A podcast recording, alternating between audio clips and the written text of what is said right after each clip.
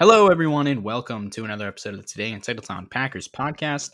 My name is Griffin. I'm here with my co-host, Braun, and we're here to discuss the Packers' dominant win over the San Francisco 49ers on Thursday Night Football. Braun, how you feeling? Feeling good. Things are good. How about you, Griffin? I'm also doing well. It was a great game on Thursday night. A game we should have won and a game we did indeed win. Nice bounce-back game from the loss to the Minnesota Vikings. Yeah, it definitely was. And, obviously the 49ers were not at full strength in the slightest, but neither were we. But we have Aaron Rodgers. We have Davante Adams back.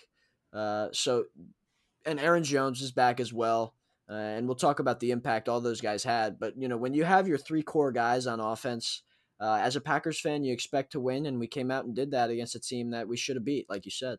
Yeah, I have two big takeaways. One, Davante Adams is the best receiver in the NFL, and it's not close. That man is a machine, and he's unstoppable.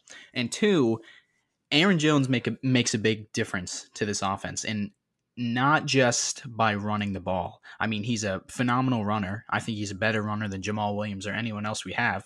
But it's not just that he's a good running back. I think you said it best. When we have our three main pieces on offense, it really it's a three-headed monster that you can't really stop, because Aaron Jones will eat up a light box, and then if you stack the box, Davante Adams is one-on-one. And we've been saying this for 2 years now, and it's finally on display. And Aaron Jones being out makes a big difference to this offense. It definitely does. And I think just to touch on this, I think this plays well for his chances at an extension this offseason. Because like you said, I really think the last few games have showed, and then when he came back against the 49ers, I think all that showed how important he is to the offense, to Aaron Rodgers, and just to Davante Adams too, because defenses, when Davante's there without Aaron Jones, offenses can just kind of key in on Davante. But when Aaron Jones is there, that's a monster that they have to prepare for along with Davante Adams, and they can't choose who to stop, and it becomes uncontrollable. So I think, he just brings something different to our offense. Obviously, Aaron Rodgers talked about that as well. He just appreciates his skill level. He says he's a special player, just like Davante Adams. And I can't say it enough. Having all three of those guys on the field for us makes us one of the toughest teams to beat in the NFL. And that was the case last year, too, when Aaron Jones was having a phenomenal season, made his case for being one of the best running backs in the league. And he's been hurt this year, but he's picking up right where he left off. He's a monster on the ground and through the air. He's a great weapon in the pass game.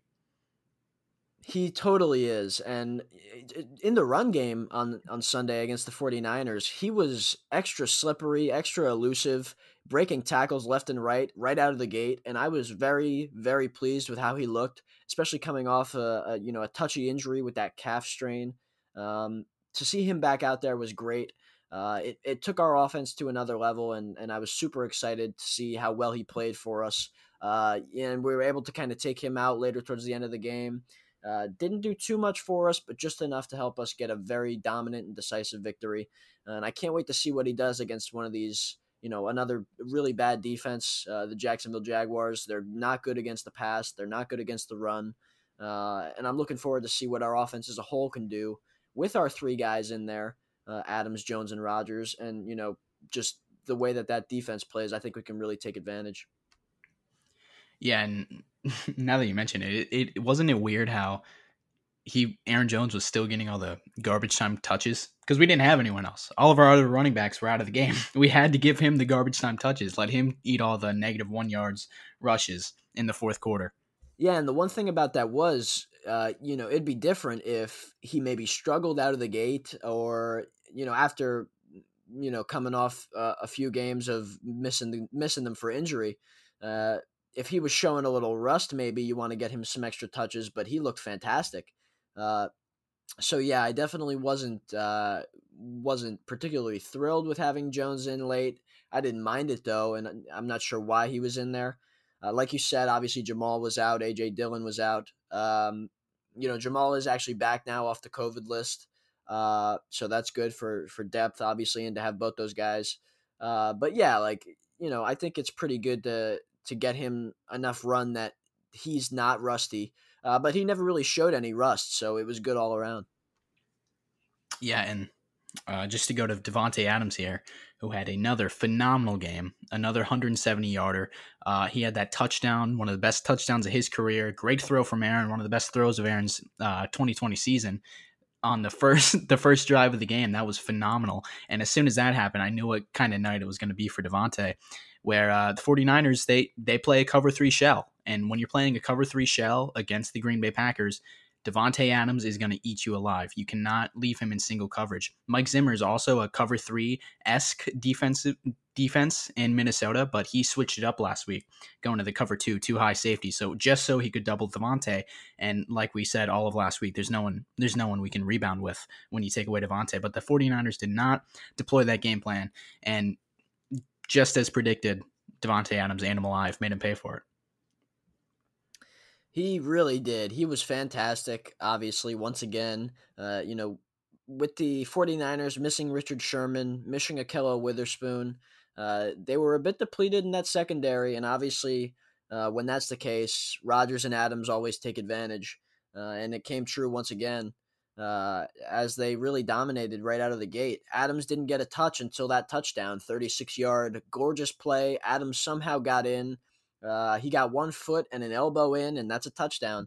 So just a fantastic spinning catch to start the day, and it didn't get much worse from there as he continued to get open downfield, and Rodgers would hit him in stride down the sideline, in the middle of the field, and everywhere in between. And that was without Alan Lazard out there, and we expect him back on this Sunday against the Jaguars. But one guy that struggled early and then somehow just became a superstar late in the game was MVS. He dropped the ball on third down. Rodgers looked him down. He knew it was one that had to be caught, and MVS dropped it. But then, as drives went on, MVS had multiple huge plays, including a huge bomb. I think it was over 50 yards to MVS for a touchdown. He made a simple route and just got very, very open. Rodgers perfectly placed the ball. He said he didn't even see MVS. He just knew the route and just thought he'd get open, and he did. And it was wide open. MVS caught it running backwards. It was so much room for him to catch it, and that kind of set the tone for the rest of the night for him as he continued to have success. And after that drop early on, it was a rebound game for him, and hopefully with Lazard coming back, he'll have more opportunities to get open when he's maybe not being focused on as much by other defenses. Yeah, that is what MVS is on the Green Bay Packers. He is the definition of a role player in football. He's those vertical routes when he's allowed to run free, when he's not pressed, when he's just allowed to be faster than anyone on the defense.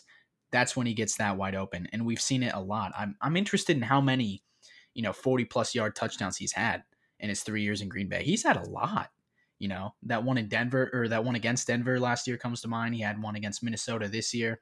He's open on a lot of these deep routes. It's just, it's easy to take that part of his game away from a defensive standpoint. And, but when we're able to use MVS, if we had more receivers, when we get Lazard back, maybe if we traded for Will Fuller, we could have a different receiver doing these things that we rely on MVS to do between 5 and 20 yards. But if when we're using MVS how he's meant to be used, as the fast deep threat, it's dangerous. He's a good player. The hands, that third down drop early on in the game that you were just talking about, I was really ready to kill him. I don't think I've been angrier at any point this season than I was during that. But he's still a good player when we're using him as the deep threat. Well, I think he's a good player when he catches the football. And the weird thing about him is that he drops more balls from mid-range than he does, in the deep passing game, which is weird. He seems to make the splash plays, but when we need him on a 3rd and 6 to catch a ball on the run and get a first down, he doesn't seem to be able to do that as much. I feel like he drops a lot of those balls in key situations, but when he breaks free open down the sideline or something of that nature, it seems like Rodgers always throws him open and he makes a nice catch, can get downfield, whatever the case is. Like I feel like that's the issue with him mainly. Yeah, and it's all mental. The drops, they're just mental. It's him knowing that he has a drop issue and him overthinking it. We see it across the entire league. Drops are mostly mental. When you have players who have drops, it's in their brain, and you might start running before you fully secure the ball. But the drops, I don't know what you can do to fix the drops, but he's really, really annoying with the drops. The way he is, it's like he either stacks success or he stacks failure, in that he drops a lot of passes in a row or he just can't find a rhythm. And that's what happened at the end of last season. He just couldn't get on the field because every time he was targeted, he couldn't catch the ball, or he wasn't running routes correctly. Everything just turned sour for him, and it's because those things started to happen consecutively, and you can't overcome it. But like Matt LaFleur says, and Mike McCarthy used to say it as well, teams that are successful and going to be successful and have a chance to win in the playoffs are teams that get hot and stack success and do it at the right time. And hopefully this is it for MVS. This is the right time. And if he's able to capitalize on the game that he had on Sunday, where he had two great looking touchdowns, a sliding catch in the end zone, one of them being, and then the other one, we talked about that deep ball from Rodgers. If he can stack success and capitalize on that performance, I think we're in for a better wide receiver core than we've had at previous points this year, especially with Alan Lazard coming back for this game against the Jaguars. Yeah, I'm not going to get my hopes up too much. I've seen this film before with MVS, but I'm taking it with a grain of salt, cautiously optimistic. But yes, he did have a very strong game, bouncing back from that brutal third down drop. He's got, well, like I said, though, this is a defense that allows a lot of big plays in Jacksonville. Their cornerbacks are very depleted and not good in the first place. Their secondary is not good. It's just not a good defense. So I think this is another chance for MVS to add to that level of success. And who knows, after a while, the more bad defenses he plays and the more he capitalizes on that, it's going to start to become a regular thing for him, hopefully. And obviously that's what we hope for heading into Sunday.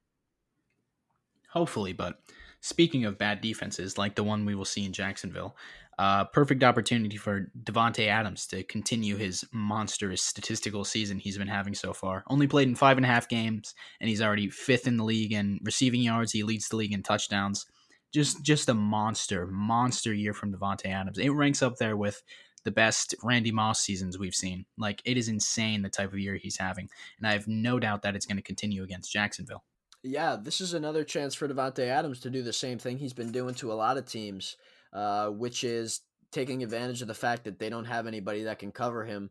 And it starts with the fact that their corners are not good, and Davante Adams is really good. And that's really all it comes down to. Regardless of what they're going to play, Jacksonville, they just don't have the personnel to stop Davante. And like I said, with Alan Lazard coming back, it gives him a great chance to maybe see less double coverage, possibly get the wide receiver core at full strength, and we'll see something special, I think, on Sunday. Yeah, well, you have an inside source on this. Is Alan Lazard going to be making his return this week? I got a 95% chance that he'll play. That's what I got. So it's looking like he'll be back. So, he seems ready. He's been practicing for 2 weeks now. He looks good. He feels good. And it looks like he'll be playing on Sunday. Yeah, obviously the first 3 weeks of the season before he went out, our passing game could not be stopped against New Orleans, Detroit, and Minnesota. The only thing that could stop it was the drops, which were very prevalent early on in the season. But Alan Lazard coming back should mean very good things for the offense, which is already playing at a pretty high level. Yeah, definitely. I think it'll open up things for the running game as well. Just the more we pass downfield, hopefully we score early and often. And then get a chance to really build the run game with Aaron Jones coming back and Jamal Williams coming back. It'll put our offense at full strength, and possibly David Bakhtiari. We're not sure about that. But if we can get this offense at full strength, I think we're in for a much better team than we've even been seeing in the past couple weeks. And I'm excited about that. Yeah, this offense, it's like a lot of people talk about how they don't have the skill players, which I will not argue, but they have very, very good players at individual positions. David Bakhtiari could be coming back. Aaron Jones is back. He's great. Davante Adams is obviously great. Aaron Rodgers is obviously great. Could be the MVP. and then Alan Lazard coming back, who's solid, growing as a player, MVS, who could settle back into that role player position that he's best at. This offense, it looks like it could be dangerous. I might just be getting my hopes up after one game, but it really is exciting, this team on paper right now, with Jamal Williams behind Aaron Jones too. I definitely, you talk about getting your hopes up. Usually it's a little different. I feel like this year we've really shown what we can do offensively. If you just look at what happened on Sunday night, the Saints just absolutely trampled the Bucs. That's a great defense with the Buccaneers, and they looked bad. Tom Brady looked awful. He was in the MVP conversation for about a week, and that ended quickly when he threw 3 picks. And we beat the Saints pretty handily. We beat them by a good margin. And it's weird because the Buccaneers obviously went out and dominated us. And it just shows you the parity in this league, especially in the NFC this year. And it makes me feel like, we went out and did that against a good Saints team without Michael Thomas, but we didn't have Davante Adams. And we were able to do things at a high level against a good Saints team. That's a good team. And, the Buccaneers game was a bit of an aberration. Aaron Rodgers doesn't go out and throw 2 picks in a row often. In fact, it really never happens, ever. And we were in a good position to win that football game, with a 10-0 lead with the ball before Aaron Rodgers threw those 2 picks. And I feel like that would not have gone down the way it did if that didn't happen. Obviously, obviously, if we didn't throw a pick 6 and then another pick at the goal line. But I think just, a two little switch of 2 things, and we're talking about maybe taking a 17-0 lead, and then the Buccaneers having the ball. So I do think there's room for us to win that football game on another Sunday. And I feel like there's no really team that can come out and beat us. I feel like we can beat every team, basically.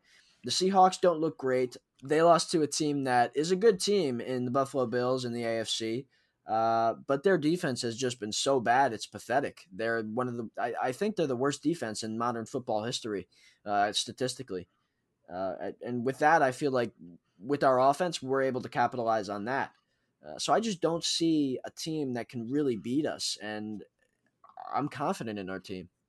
Yeah, well, it's tough to say that there's no team that could beat us, but the theme of the league this year is that no one knows who the best team in the league is. Yeah, I mean, there's no clear-cut elite team compared to other teams. It's probably the Chiefs, but they have a loss. They didn't look great in Oakland. They've looked shaky in some games. They played close with the Bills, but every team has had an embarrassing game so far at this point. And yeah, I'd like to think that Buccaneers game was just an aberration, just an outlier for this Packers offense. But as we move further away from that, it does look like that's the case. The Buccaneers really struggled with the New York Giants last week on Monday Night Football. That defense that we've heard so much about the past month, it got torn up by Daniel Jones. I'm not going to say torn up, but they made Daniel Jones look a lot better than he is. And then obviously Drew Brees looked like, 2011 Drew Brees again. So I totally agree with you that those 2 interceptions that Rodgers threw in that game, that never happens. And clearly something was off in that game. And I really hope that's the case. And if we do meet with Tampa Bay again in the playoffs, especially if it's at Lambeau, I think it'll be a lot different story. For sure. And another thing I want to talk about is the fact that the Buccaneers secondary, there's not a lot of talent there. I've never been sold on the talent in that room, but yet they've been playing well this year up to the last few games. Carlton Davis, he's never been a great player. And he's looked good at times this year, but now, as these last few games have shown, he's not that great. And other guys in that secondary, Jamel Dean, he's not fantastic either. Their safety duo's not fantastic. There's nothing that scares you in that secondary. But they've been a part of what they were doing the past, early to start the season. They were playing really well. But it's that pass rush that really is the main issue. They lost Vita Vea. That was a problem. They took care of it a little bit, but it's still not the same in their run defense. And then their pass rush, when a good O-line gets up against them, they're not as effective, and it just changes the whole way their defense plays. So, you know, like you said, I think we'd have a good shot to beat them if we played them again, especially at Lambeau. The thing, their pass rush against us was so dominant because they blitzed the hell out of us, and they wouldn't stop blitzing. They blitzed at an absurd rate, and we couldn't do anything to stop it. We had no answers for it. You know, against the Saints, they didn't do that. They just tried to rush forward, and Brees picked them apart. Very weird game plan against noodle arm Drew Brees, but that's how they played it. So I think if we meet them again, they're probably going to blitz the crap out of us. Hopefully, you know, we have something to counter that with. We did not in week 6, but yeah, their defense is definitely not as good as it looked week 6, but I don't think it's as bad as it looked last week either. All right, let's talk about the defense. We've got, you know, we had to face a team that was completely depleted on offense. They were missing George Kittle, Jimmy Garoppolo, Raheem Mostert, Tevin Coleman, Trent Williams, other guys, you know, receivers, obviously. They were missing Deebo Samuel, Brandon Ayuk. You know, you name it, they were missing somebody at that position. And it was impactful, obviously. The night before the game, guys went on the COVID list and plans changed. Kyle Shanahan had said that Brandon Ayuk was going to be the target on the majority of their plays on offense. And obviously things changed when he was ruled out. So they were in flux for sure, but we beat them pretty handily. And, you know, regardless of the guys that they had out there, it was still Kyle Shanahan. He had our number last year in a big way. And our defense played well enough. Preston had a good game. Zadarius had a good game. And I feel like overall we did enough to win. Jair went out with a concussion. That could be a problem going forward, especially if he can't play. But, you know, Kevin King was obviously not available. And guys showed up. You know, Raven Greene had a great game. Chris Barnes played good until he got injured. He should be okay, though. And, you know, other guys just stepped up and were able to do what we had to do against an offense that was very depleted.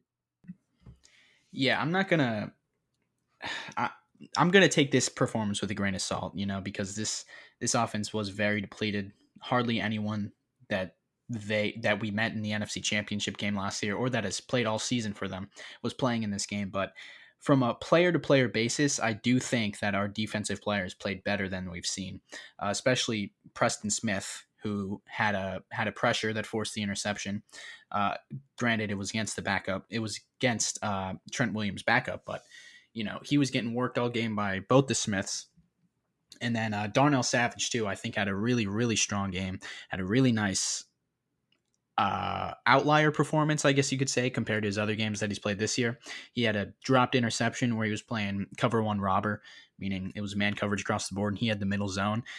Nick Mullins threw it right to him. He had a blind spot for him, I guess, and Darnell dropped it. Literally the same play as week 1 last year against the Bears. I don't know if you remember that, but Mitch threw it right to him and he dropped it. But yeah, he's got to play closer to the ball. Like we have to give him more chances to make plays like that. Yeah. Rather than he should be, not that he can't play deep. I think he's like the reason we drafted him was because of his speed and range ability. But I think he's fantastic, you know, getting towards the ball. That's where he's best to be. His speed and range is best used to jump routes, jump guys over the middle of the field. I think he wouldn't be a bad idea to throw in there more often, even in that nickel linebacker role. That DB guy playing next to a guy like Christian Kirksey, who we could see back, or a guy like Kamal Martin or Chris Barnes. I think he brings a different element. To have Adrian Amos playing cover 1 and then have Darnell Savage up towards the ball more, that's not a bad idea, because he's shown he can blitz, and he's shown that when he's getting closer to the ball, his speed and range is unprecedented, and teams aren't going to be able to overcome that. Yeah, it was on full display Thursday night. He was flying all over the field within 10 yards. He made a nice tackle for loss in the backfield, too. I don't know if I'd put him there every down. I don't think he's built to play the run, per se. But, yeah, definitely in coverage, I think he's better closer to the line. He seems to make better decisions when he's closer to the line, at least. Because when he's playing deep, he does get lost a lot. Definitely, yeah. I think he just kind of uses his instincts. He has less time to think, when he's out there deep, he's got to really, he's really like the manager of everything back there. And he's got to watch, you know, he's got to see what the quarterback looks like he's going to be doing and try to figure it out. But when he's probably closer to the middle of the field, he's going to rely more on instinct than the thinking process. And that's important when you're playing the game of football, for sure. Yeah. All in all, I think the defense did what they had to do. They gave up a few plays to Richie James that were like, what is this? This classic Mike Pettine defense, guys not knowing where they're supposed to be. But, you know, all in all, I think they had a good performance against a team that they were supposed to shut down. Yeah, surprisingly enough, Richie James ended up with more yards than Davante, although that was a lot of garbage time stuff that, you know, he was really their only healthy receiver apart from I think two other guys were healthy, and he was Kevin White, clearly the better. Kevin White didn't, I don't know if he really even played. He played a few snaps. The other guy was, yeah, the other guy was Craycraft was there, Trent Taylor was there, but other than that, you know, Richie James was the guy that they were really targeting on passing downs. And he took advantage of the opportunities. We did a good job against the run, I felt like, too. You know, Jerick McKinnon was pretty much held in check. Jermichael Hasty didn't get much at all. So I think the market improvement was against the run rather than the pass. And, you know, considering we didn't have Jair or Kevin out there, I'm pretty okay with the fact that, you know, we let them kind of pass it a little bit, but we were able to kind of stop the run for the first time in a few weeks. Yeah, that was the formula we talked about, where we get out to a lead, force the quarterback to have the ball in his hands, and it felt like a game from last year where it's Nick Mullins on the other side instead of Drew Brees or Tom Brady, who we've played this season. You know, it was a bad quarterback. He made horrible decisions. The interception he threw was horrible. Preston Smith right in his face, and he throws it to Raven Greene. Horrible decision, and we took advantage. And, you know, we're showing Mike Pettine is always at his best against these horrible quarterbacks like Nick Mullins, who did not play well on Thursday night. Yeah, he didn't. And it was nice. I mean, we have to shut these guys down that aren't up to our level of guys like, you know, like Zadarius Smith and Preston Smith were brought in to be superstars. And they need to play like that, like the way they did when we're facing guys that shouldn't even be in their conversation. Obviously, Zadarius had the huge strip sack. Preston had the big, big hit on Mullins to cause an interception. So, you know, impact plays are important for superstars, and both of those guys had them. Both of them had a good game, and we need to see more of that. And we can't be seeing it only when their tackles are hurt and they've got backups in. We need to see it against elite tackles because they're supposed to be elite superstar edge rushers, and we need to see that each and every week. Yeah, we do. And I think the Mike Pettine special from this week was Nick Mullins' touchdown to Richie James. And I think the second quarter, where it was a two-man rush, Braun, a two-man rush at the snap. There was Rashawn Gary came late when it did not matter because they were inside the 10-yard line. A two-man rush against the 49ers. Might as well not rush anybody. Might as well not rush anybody. You're right. You're right. And when that happened, I said MVS's drop was the angriest I've been. Nah, I lied. That was the angriest I've been. That two-man rush. Well, I thought Mike Pettine did what he had to do this week. Yeah. But it's nothing we haven't seen before from him. You know, like I said, I'm not going to get excited over this defensive performance. Well, nothing. Let's hope we can do the same thing against Jake Lutt this week. This isn't a game you get excited about. Yeah, okay, definitely. But this isn't a game you go and get excited about, for sure. You're happy that you did the job. Maybe on offense you get a little more excited because we're missing pieces. They're missing some pieces, but their defense is definitely not as depleted as their offense. Yeah. On offense you feel good. On defense you're like, okay, now let's see this next week and the week after that, and then we'll start to get excited and feel good about this team's chances.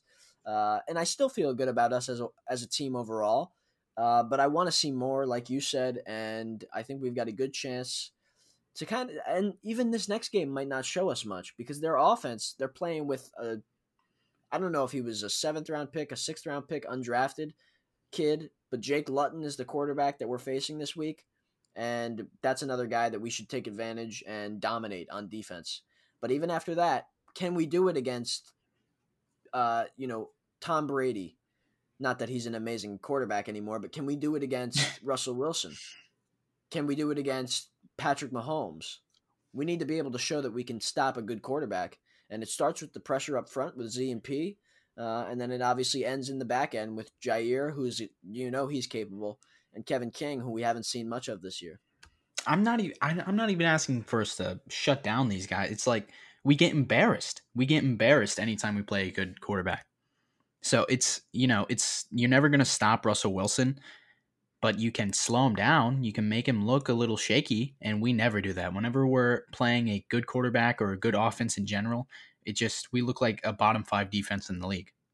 So I'm asking for that not to show up, and a performance like this against a bad offense to show up in one of those big games on a big stage, which it never seems to do. Well, I feel like the first glimpse of that we saw was in the Saints game. I feel like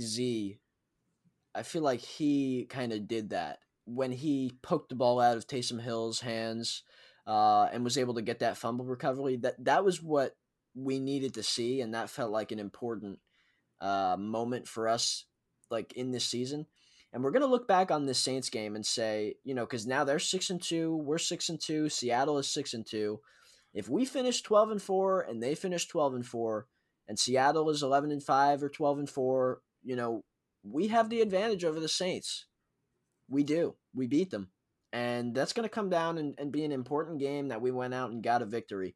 And I'm excited for that because it's going to give us a chance to not have to play a team like the Cardinals or the Rams, you know, in a wild card round. That's a tough matchup. Both of those are sneaky, tough matchups. And it'll give Green Bay a chance to get the rest of the playoffs through Lambeau, get an NFC Championship game at Lambeau, finally, and that'll give us the best chance in the world to go get a Super Bowl, and obviously we'll have a shot to be the world champions once again. Yeah, that Week 3 game at the time, it felt like, all right, well, this Saints team surely isn't what we thought it was going into the season, but now at this point, it looks like a pretty good win, seeing what they did to the Bucs. 38-3 win over the Buccaneers.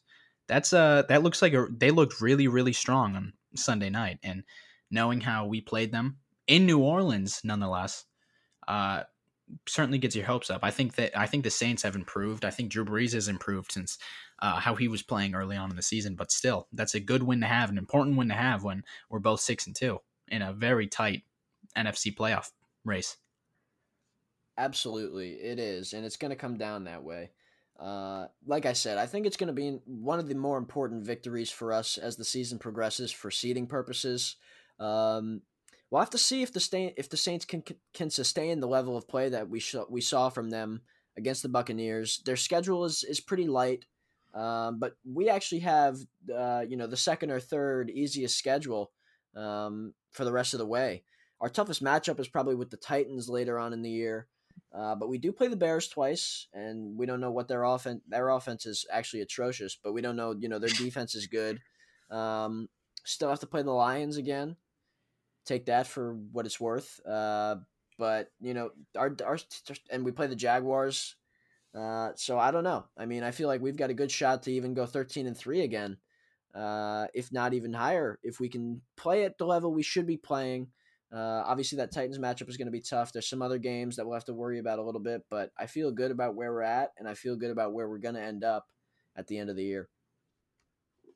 Yeah, looking down the line, I said it for the NFL, there's really no great elite team, but in the NFC especially, it's the Seahawks, horrible defense. Russell turns the ball over a lot. Then you got Green Bay, who, you know, pooped their pants against Tampa Bay and Minnesota, so you don't know what you're getting from them. Who else is there? The Saints, who noodle-arm Drew Brees looked like a bad quarterback early on in the season. Who else is up there? Tampa Bay, who's looked shaky at a lot of times this season.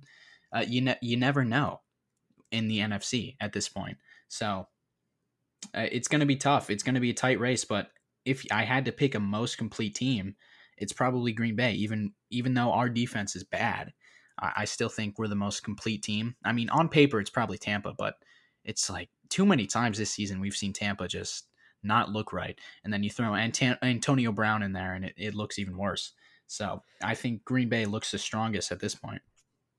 if the Saints can play like they did on Sunday night, I feel like they're also in that conversation, just because of what we know their defense could be. And we just have to see what Drew Brees is able to do the rest of the way too. So there's probably a little more question marks over there than in Green Bay, where you know Aaron Rodgers is going to be elite. Obviously, we've got Adams and Jones, and our offensive line is the best pass-protecting line in the NFL. I do want to talk about that line because they've just been absolutely fantastic. I'm going to mention everybody, starting with Bill Turner. His ability to play left tackle has been extraordinary. He's just been lights out, and nobody would have told you, if somebody told me that Bill Turner was going to play lights out at left tackle at any point this season, I would have been shocked, and he's doing it. And he's been able to play right tackle as well, and last year he played guard. If that doesn't tell you anything about his versatility, then, I'm just really excited with the way he's playing.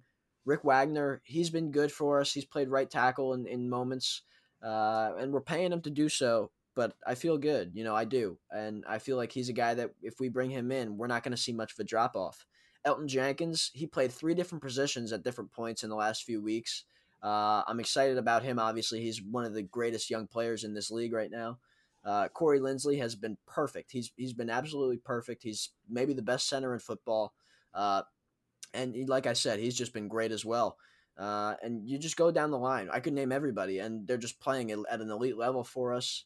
And that O-line is just – it's been a huge reason as to why we've had so much success on offense this year.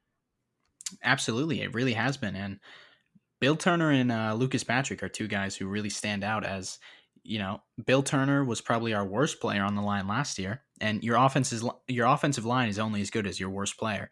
And so seeing the jump he's made from 2019 to 2020 has been astronomical. And then Lucas Patrick coming in at right guard has looked really, really solid. He hasn't been a glaring hole at the right guard spot, which is a position that we've seen in Green Bay in years past. That can wreck a game plan. That can ruin Aaron Rodgers' day if that position isn't holding up. So the 2 of them coming in and just solidifying the right side of the line. We get Bakhtiari back. Hopefully, it really is. We lead the league in ESPN's run block win rate and their pass block win rate.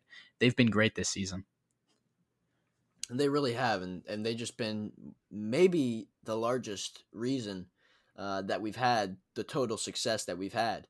Rodgers can't do it without those guys blocking up for him. And as we saw against Tampa Bay, when he was getting pressured, it was a whole different ballgame. We need to play that way at an elite level on the offensive line, so Aaron Rodgers can do what he does best, and that's sling it from inside the pocket. And obviously, if he gets outside the pocket, he does his thing too. But Rodgers is best when he's throwing in rhythm and hitting guys deep from inside the pocket, and he looks fantastic this year. And a lot of it is because he's really almost every game he's clean at the end of it. No grass stains on his shirt, no grass stains on his jersey, and that's why I really give the offensive line a lot of credit. Yeah, we've seen Aaron's one of his biggest flaws is feeling phantom pressure when he's uncomfy in the pocket. He maybe drops too far back, rolls out when there's no pressure. And when he has complete confidence in his line, like he does this year, for good reason, he's as sharp as ever, and we're seeing it. All right, with that, let's kind of get into this Jacksonville game a little bit. Obviously, you mentioned it. Jake Luton will be starting at quarterback for the injured Gardner Minshew. He looked pretty decent last week, threw for over 300 yards, touchdown, and interception. The one touchdown was a deep ball to DJ Chark. He's a guy you got to worry about, DJ Chark. He's a good receiver for them. And they've got a good running game as well with the undrafted free agent James Robinson, who has played really well for them. So they've got some good offensive weapons. Keelan Cole is another guy that they've got. They lost DD Westbrook to injury for the year, but they're not bad on offense. With the quarterback, we'll have to see how he plays, but this is a game where we're going to have to take advantage and get pressure on him, make him get nervous. He's a young guy, obviously. So we're going to have to get pressure, get hits on the quarterback, and then obviously the rest will take care of itself. So, Griff, tell me about your thoughts on this game, what we need to do to win. Yeah, well, I talk about our defense looking like a bottom 5 defense a lot. Houston might be a bottom two defense. Their defense is horrible. And so Jake Luton coming out slinging it against them isn't all too shocking, but he did play very well. He had a lot higher performance than people were expecting, and he damn near almost won the game. So, you know, can't downplay that, but I like to think that our defense will be ready for that. I don't know about Jair being back in. He's still in concussion protocol, right? Yeah, I'd have to say it's probably not too likely that he plays. Maybe we'll get Kevin back. I hope so. But I don't think if I had to guess, I would say Jair probably doesn't play. Although it's been 10 days. We'll have to see. I mean, he's still in the protocol. And it's, you know, we still have a few days here until we'd have to see him get out of there in order for him to play. You'd like to see him maybe practice once. But yeah, I don't know. I don't think he plays. Kevin probably has a better chance than Jair does because he's been out for a few weeks now, and you know, we'll see what happens there. But yeah, I mean, we could be facing a decent wide receiver core with some depleted cornerbacks on our defense, and that could be a problem. Yeah, if that's the case, it's going to come down to Mike Pettine, you know, putting the defense on his back and making sure Jake Luton, rookie quarterback, doesn't beat us. You know, simulating pressure, getting to him, making him see ghosts, you know, post-snap motion on the defensive side. A lot of that is going to come down to Mike Pettine. You know, we've seen him take advantage of these bad quarterbacks before, i.e. Nick Mullins last week. But we're really going to need to see that because he did play well last week, and they do have a lot of good receivers, and they should be getting Laviska Shenault back, correct? Yeah, he's another guy. He's been good for them too, and he brings a lot to the table. Obviously, able to, we saw him in college run the Wildcat. He's able to run the ball, and he can get downfield as well. So he's a weapon they like too. But you know, he did leave the game last week, and I'm not sure if he'll play. But he, I would assume he does. And if he does, that's another guy that could give the Packers issues. Yeah. So for the defense, it's going to be. Really, we're going to need Mike Pettine to have a strong performance and make sure that we don't get embarrassed by this Jaguars offense. But for our offense, it should be another great performance, correct? I mean, we're saying the same thing against Minnesota, and we saw what happened there, but I don't think they have the pieces to do what a Mike Zimmer did against us. I don't think they have the coaching either. Like you said, Mike Zimmer's a different coach than Doug Marrone. Yeah. So, I mean, the personnel's not there, but they don't even have. I mean, their best player is Miles Jack, and he's that linebacker in the middle. But still, I don't think they have a guy like Eric Kendricks and Harrison Smith and other guys that Rodgers has to really account for, like he does against the Vikings.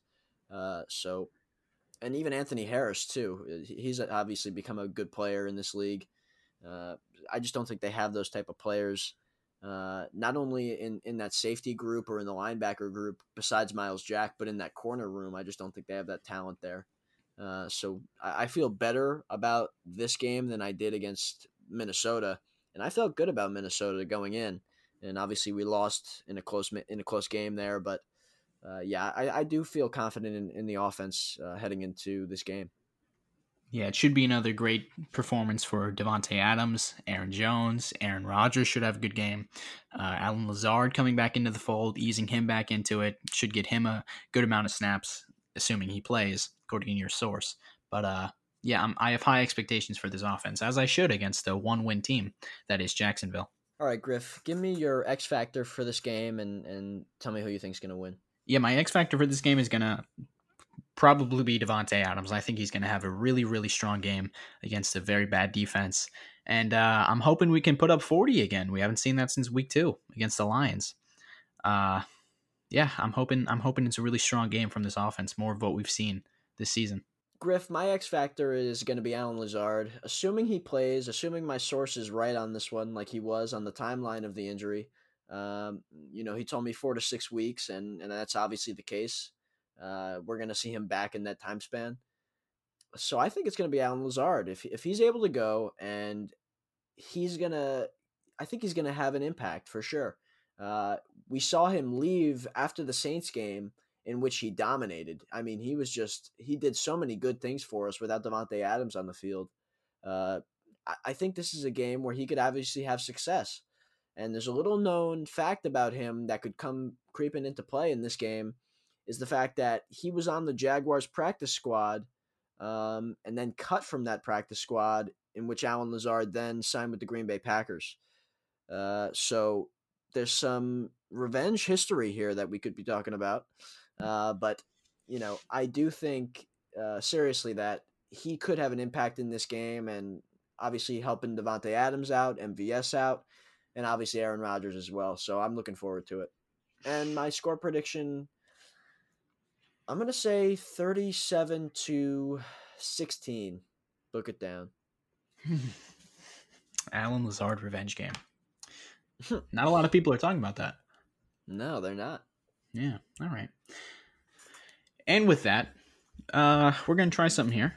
In honor of the late, the great Alex Trebek, legend, icon, American hero, we're going to do some Packers Jeopardy. We're going to try some of that out. How does that sound, Bron?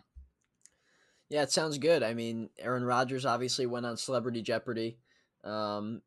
He smoked Kevin O'Leary and an astronaut. I forget his name. Yeah, what was his name? Mark Kelly, right? Mark Kelly. Mark Kelly was his name. Yeah, he beat an astronaut on Jeopardy. Smoked him. Yep. Yeah. Kevin O'Leary was left in the negatives at the end of the show, and Rodgers was able to win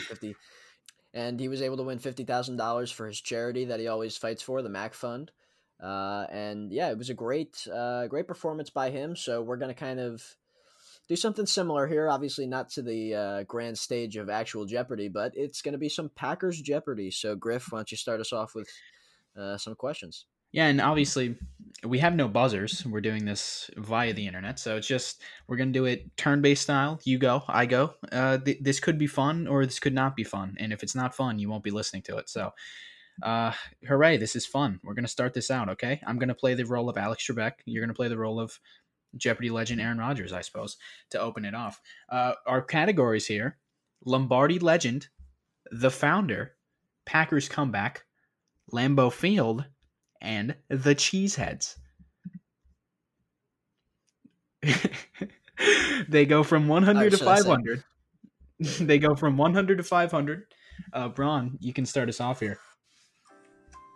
Oh my god. This isn't Final Jeopardy, Braun. Not the spot. Yeah. All right, what are we starting with? Give me the Cheeseheads for 200. Cheeseheads for 200. I like that choice. Okay. How did the team get its name? What is the Acme Packing Company? What is Meat Packing Company? I suppose I'll give you the point for that. I got the full name, so I better get the point. You did. Yeah. I got this. I got this on the internet. It's one of two available, and the other one only has three categories. So I chose this one. The questions seem like they're not even clues. They're just questions, which is not Jeopardy, but we're going to roll with it. All right. I'm going to go here. I'm going to go with Packers comeback for 200. The year Packers hired coach Mike Holmgren. Ooh. Oh boy. What would that be? Yeah, that's a tough one. I'm going to go with, I'm going to go with 1994. What is 1994? Oh, damn it. Whoa. What is 1992? Oh, man. Almost. That was close. I thought that's when not a real Packers fan, obviously. I'm not a real Packers fan. I was not alive in 1992. All right, Braun. All right, I'll take Lambeau for 200. All right. This is easy. You're getting the easy ones. What year did the Packers first start? What is 1919? That is correct. Good job there. Thank you. Yeah, thanks. Good job. Okay, I'm gonna go with Lombardi legend. Yeah. I'm gonna go with Lombardi legend for 100. Lombardi's they spelt Lombardi wrong. Lombardi's plan before devoting his life to football. I think he was going to be a pastor. What is being a pastor? What is a priest? I'm gonna give myself that one. Okay. I'm giving myself that. Yeah, that's good. What is your next category? I'll take Lambeau for 300. the year Lambeau Field got its name. Huh. You know what we should have done? We should keep going after we get them right. Oh, you're right. Yeah, we're going to start doing that. Okay. So answer, what was the question? All right, this question is the year Lambeau Field got its name. Oh, that's okay. It's not 1919. That's not easy. I'm going to go I'm going to go with what is 1955? Oh, what is 1965? Oh, wow. So okay, that's odd. All right. Yeah. All right, I'm going to go with Packers comeback for 100. The Packers starting quarterback in the 1992 through 2007 season. Who is Brett Favre? That is correct. Go. Oh, I'm so good. All right. And, what was that one worth? 100. Okay. Yeah. Okay. I'm now new rules. I'm going to continue to answer questions here. I'm going to go with Lambeau Field for 100. The home of the Packers. What is Lambeau Field? Oh, I'm literally dumb. I am very dumb. Oh man. Can I steal? Yeah, you can steal. No, I can't steal. What is Green Bay? What is Green Bay? It is what is Green Bay. That is the answer. Yeah. Oh my God. Well, I took the category is called Lambeau Field. That's probably why that wasn't the answer. Yeah, probably. Yeah. All right. What's your next one? Give me the founder for 100. All right. College Curly Lambeau went to. Oh my goodness, I have no idea. Oh, I feel like I know this one. I'm going to assume it's in oh god, I don't know. What is UW Green Bay? I don't know the answer yet. I feel like it's St. Norbert. You think that would be it? That could be it. But all right, your answer is UWGB, which I'm sure is not correct. No, what is Notre Dame? Oh, yeah. Okay. I feel like a lot of listeners are gonna know that, and yeah, whatever. All right, my next one here is gonna be Packers comeback for 300. The reason Sterling Sharp ended his career in the NFL. I'm not very wise in the Sterling Sharp trivia, I have to admit. I don't know. Do you know? Yep. What is it? You don't know it? No.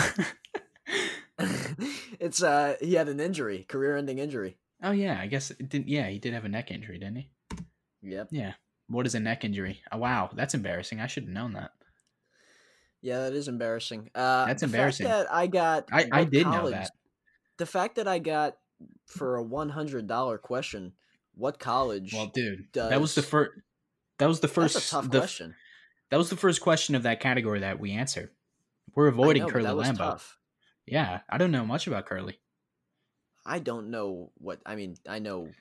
All right, I've seen things about. Let's get this going. We don't got all night here. I'll take Packers comeback for 400. The first year Holmgren led the Packers to a winning season. What is 1994?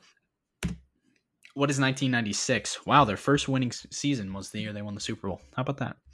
All right, I'm going to go with the Cheeseheads for 300.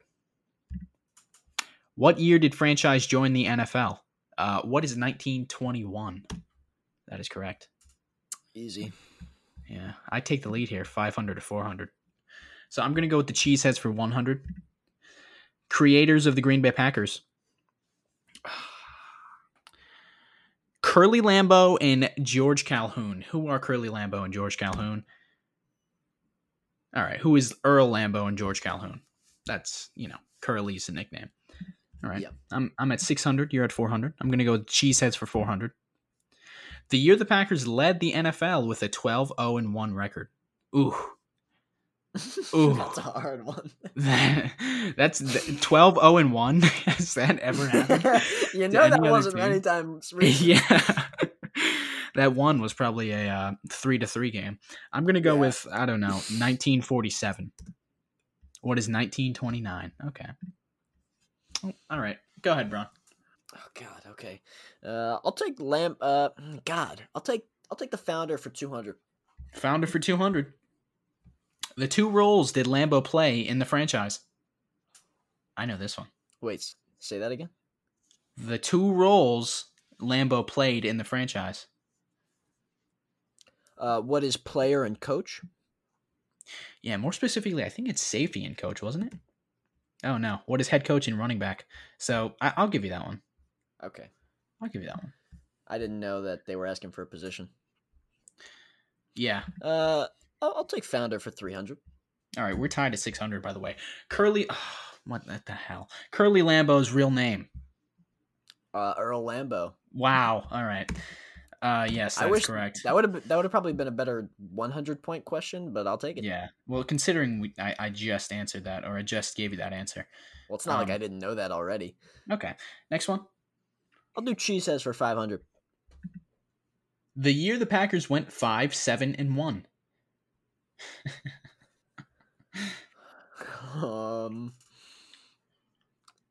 1934. What is 1934? What is 1933? Are you kidding me? No. Oh, all right. My goodness. All right, I'm going to go with Packers comeback for 500. The year Coach Holmgren left the Packers to become a general manager of the Seahawks. Ooh, God.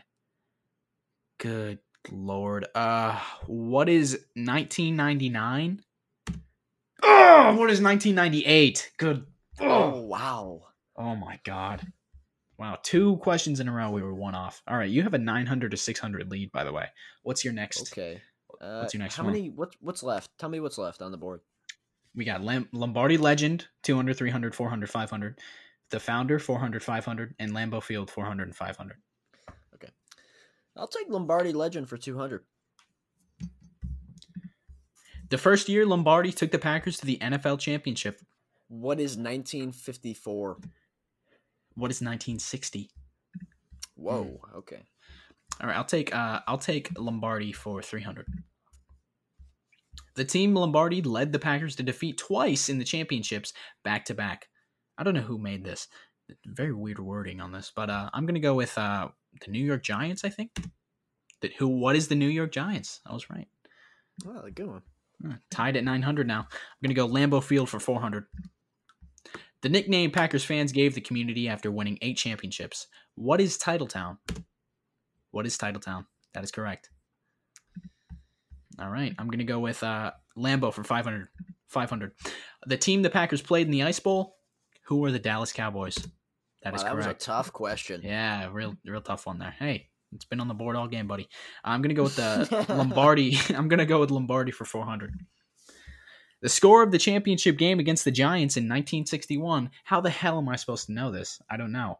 1961, like 13-6. 37-0. Wow. You were close on that one. I was close on that one. That had to be like the... All right. What are you going with, Ron? Okay, what is the score? Griffin, 1,800. Braun, 900. Wow, I need all these, basically. Yeah, no, I need close. 4 and 5. Yeah. So, wait, what was the... give me the one category that has 500. What Lombardi. Is it? Give me Lombardi for 500. The team the Packers lost to in the championship in 1960. Oh, wow. Yeah. Who are the Cardinals? Who are the Philadelphia Eagles? Ooh, that's a tough one. Wow. That's all right, so the score is 1,800 to 900. You need me to get this wrong. All we have is the Founder for 4 and 500. So I'm going to go with the Founder for 400. If I get this right, game over. How long did Curly Lambeau coach the Packers? Ah, you got lucky. Gonna say 21 years. What is 31 years? Okay. Well, you lost, but you want to answer this one just for the fun of it? Is there a final Jeopardy? I don't know. I guess we'll see after this question. Okay. So the Founder for 500, Curly Lambeau's height and weight. Okay. Wow, I have to get it exact. I'll say What is 5 foot? Nope. They were shorter back then. Don't forget. Yeah. What is 5'11" and 251 pounds? You think he's that fat? What is 5'10" and 190 pounds? Wow. Yeah, you were 1 inch off. Wow. Is there any Final Jeopardy? There's no Final Jeopardy. 1 inch off and 60 pounds off. Final score, 1,800 to 900. I win. Well, the scoreboard can be deceiving, folks. I'll tell you. It was a lot closer than you think, but I think we both did okay. I think we should have done better. No, I mean, maybe if I knew Curly Lambeau's weight, but well, this feels like it was made in like 2005. Yeah, his height and weight might have changed over time. Yeah, well, well, I guess that's gonna do it for the pod, huh? We'd like to thank you all for listening. Really appreciate it. It means a lot. We'll be back next week, Thursday morning, as per usual, to talk about the next week's game, this week's game against the Jaguars. We'll be reviewing it.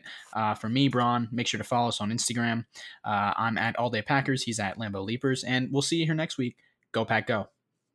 Thanks, everybody.